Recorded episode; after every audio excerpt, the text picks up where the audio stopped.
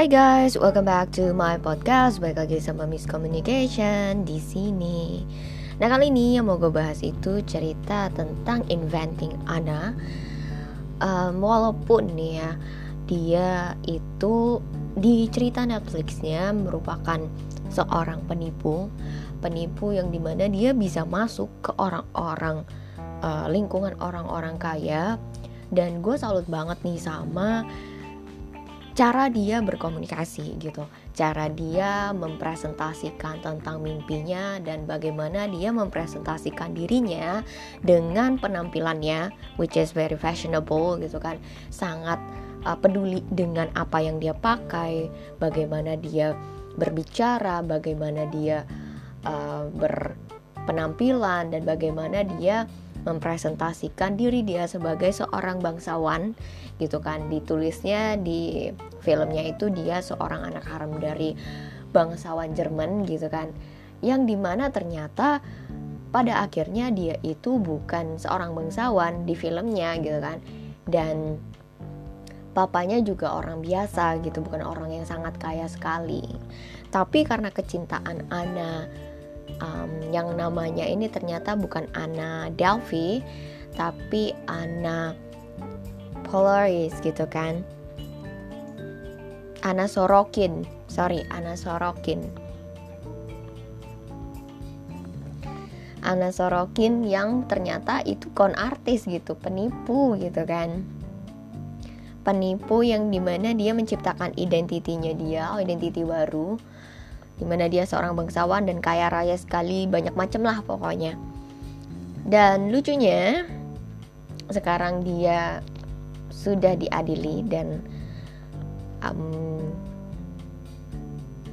Januari 2023 Anna Delphi itu sedang dipenjarakan tapi di rumah gitu kan. Nggak um, tahu kalau sekarang. Cuman dari ceritanya dari filmnya juga yang gue lihat.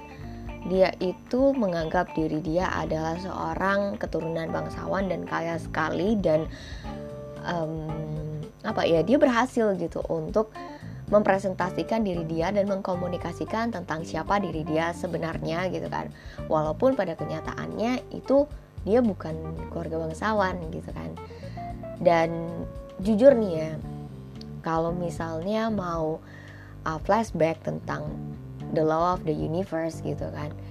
Yang di mana ketika kamu punya keyakinan itu bisa terjadi gitu kan. And in fact ya karena Anna Delphi ini yakin dia seorang bangsawan orang lain percaya gitu kan. Dan in fact juga dia ya bisa kaya gitu kan.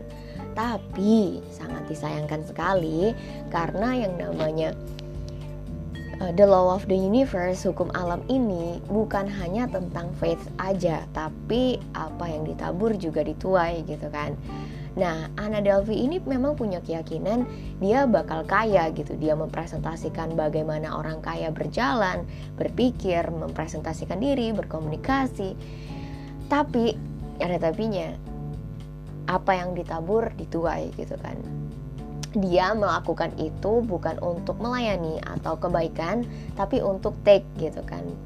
Nah, yang namanya hukum tabur tuai kan give and take gitu kan. Sedangkan selama dia berjalan yang gue tahu gitu kan ya yang dari filmnya juga dia selalu take take take take take gitu. Take what? Take the money gitu kan. Nah karena dia take take take take take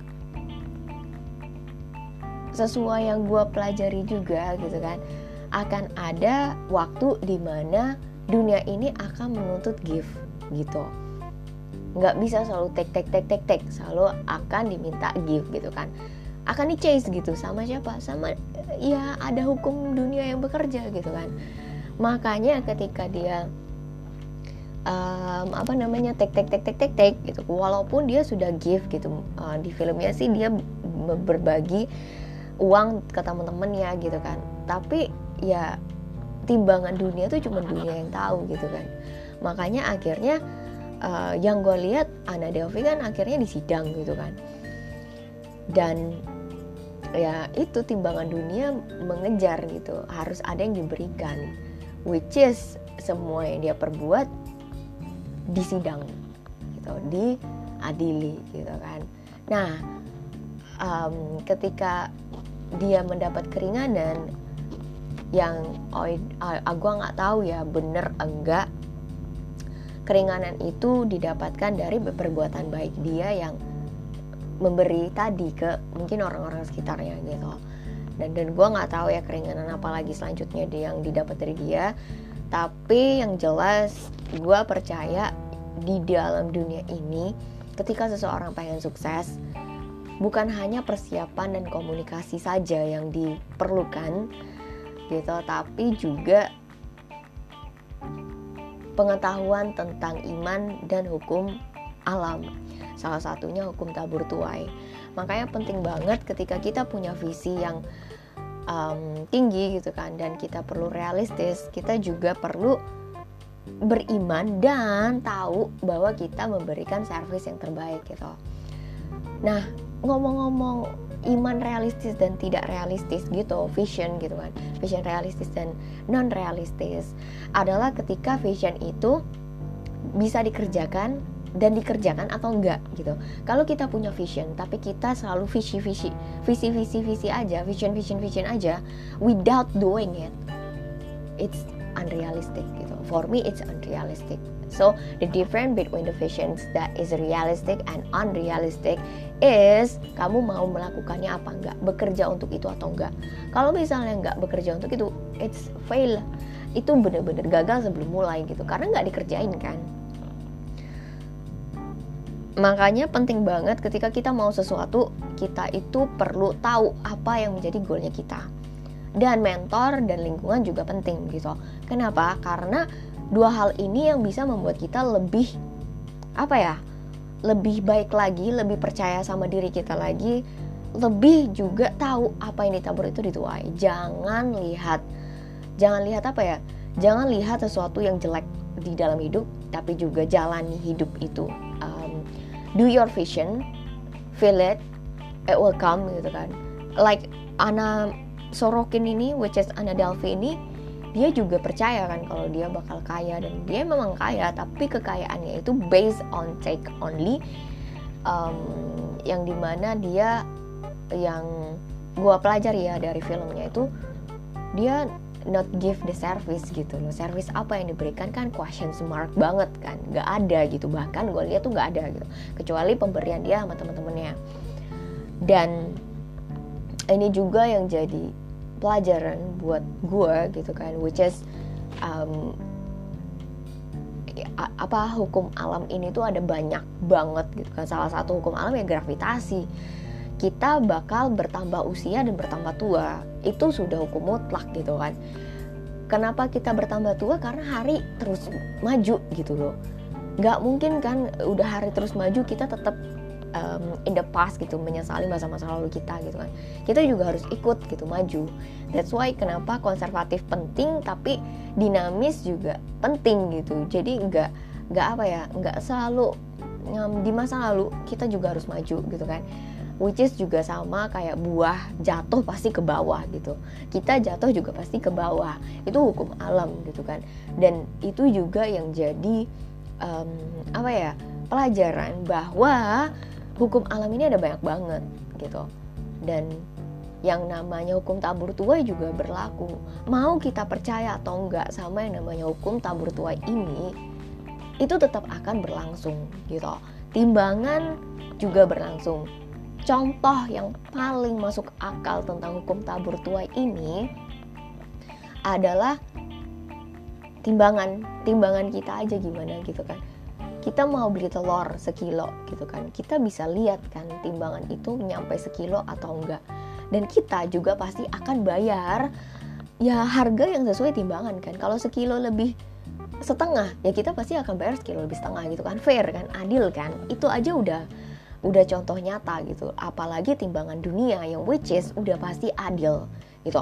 Terus gue pernah dengar sama orang yang bilang nih yang tanya sama gue gitu kan ya menurut kamu emang adil gitu? Orang jahat banget gitu kan? Jualan misalnya narkoba atau jualan yang tidak baik dan dia kaya banget. Itu menurut kamu adil sama orang miskin yang baik hati gitu kan? Ya gue nggak bisa bilang itu adil apa enggak gitu. Yang bisa timbang itu hanya dunia. Yang which is dunia punya peraturan. Dia punya timbangan sendiri. Yang rulesnya cuma dia yang tahu gitu yang di mana mungkin dia dapat kekayaan itu gitu karena rajinnya mungkin karena uh, cara dia mengatur strategi mungkin kan.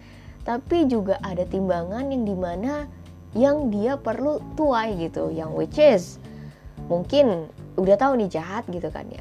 Apa yang dia tabur? Mungkin tidak kedamaian dalam pikirannya atau mungkin dia akan ketakutan dengan kehilangan hartanya. Kita kan nggak tahu gitu kan. Yang di mana cuma dia yang tahu gitu atau mungkin dia nggak percaya sama orang sama sekali gitu kan. Dan it's it's a balance gitu. Itu timbangan gitu. Yang di mana ya mungkin dia nggak bisa menikmati itu. Atau dia mungkin menikmati itu tapi nggak seneng gitu kan. Nggak seneng yang bener-bener in the mind and the soul and the body itself gitu kan. Kita nggak tahu gitu. Mungkin dia lonely banget di dunia ini karena dia nggak percaya siapa-siapa juga. Kita nggak tahu gitu kan atau mungkin sebaliknya gitu. Eh, kita nggak tahu gitu. Yang tahu it's only himself their self and the universe and the mind. Yang perlu kita fokuskan adalah kita perlu belajar the law of the universe. Kita perlu belajar tentang timbangan.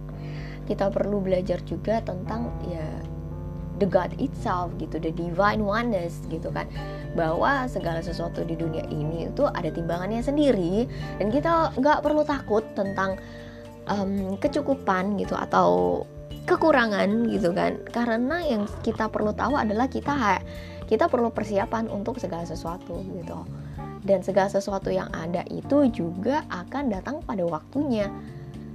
Nggak perlu takut nggak perlu khawatir. Semuanya akan tiba pada waktunya yang kita perlu fokuskan adalah keep on service keep on doing your vision. Keep doing it until it becomes reality. And guys I think this is all for today. Dua hal yang bisa gue sampaikan dari cerita Inventing Anna faith memang akan menjadi nyata tapi jangan lupa hukum tabur tuai. What you sow you will reap gitu. Jadi first in mind apa yang ingin kita bagikan dan itu perlu kita tentukan itu baik atau buruk and then jalanin dan kalau ditanya kapan jadi reality hanya Tuhan yang tahu, hanya dunia yang tahu gitu. Jalanin aja, enjoyin aja. Segala sesuatu itu pasti akan datang tepat pada waktunya. Seperti yang dikatakan oleh Tuhan gitu kan, Tuhan Yesus gitu kan. Segala sesuatu itu akan ditentukan oleh Allah yang di mana itu akan tiba pada waktunya ketika kita siap. Seperti tokoh Daud yang di mana dia itu nggak dianggap bakal dikucilkan dan pipinya masih kemerah-merahan akhirnya menjadi raja yang di mana dia adalah raja yang paling apa ya berkuasa lah ibarat katanya dan besar gitu kan dan ya dia tetap percaya dengan apa yang dia tabur ya dia tua ya dia takut Tuhan gitu kan. Oleh sebab itu dia punya kekuatan dan dia juga tahu itu kekuatan harus dikerjakan dengan